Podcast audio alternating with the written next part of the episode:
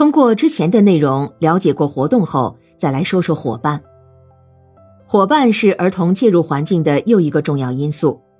伙伴因素对于儿童的社会性发展具有极其重要的作用。寻找伙伴是幼儿的一种天性。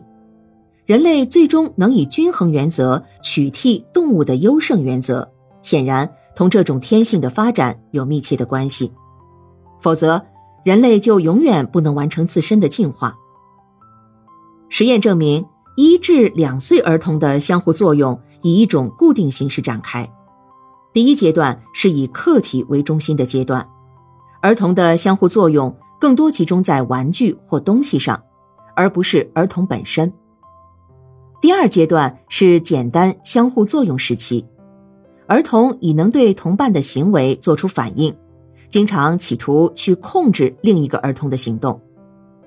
第三阶段是互补性的相互作用阶段，出现了更为复杂的社会交往，可以看到模仿已较普遍，还有互补或互惠的角色，如一个躲起来，一个去找，一个逃，一个追等等。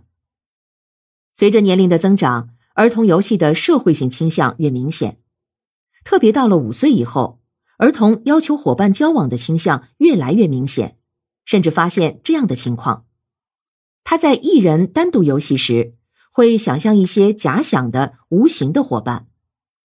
儿童把这种假想伙伴完全当成真实的，会跟他们讲话，跟他们一起玩，甚至在晚上吃饭时一定要给他留一个位置。这种现象表明，五岁以上伙伴因素已变得至关重要了。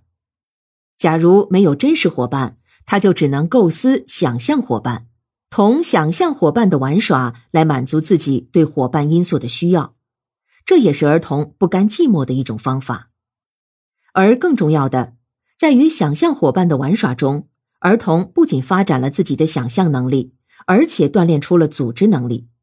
它表明。儿童介入环境的能力增强了。对于幼儿来说，伙伴本身就是个环境因素，要求伙伴本身就是渴望介入社会环境。他从伙伴那里可以学到许多原先不会的本领，可以从伙伴口中知道许多新鲜的事情，这无疑是一种最好的学习。一些好的行为如果受到伙伴肯定，就会得到强化；相反，不好的行为在与伙伴交往中，由于受到抵制而能纠正。由于幼儿还没有评定自己行为的能力，因而只能用同伴的行为作为衡量自己的尺码。这种社会比较过程是幼儿建立自我形象与自我尊重的基础。另外，在与小朋友的交往过程中，幼儿发展了自己的交往能力、合作能力。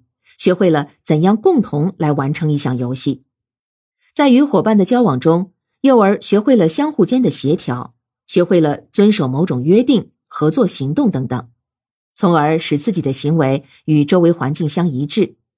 因此，伙伴因素对幼儿介入环境和适应环境都是至关重要的。由此可见，正是这一系列伙伴交往中，幼儿了解了自己，了解了环境。并为他们以后的社会性发展打下了一个良好的基础。活动因素和伙伴因素构成为幼儿介入环境的两个基本要素。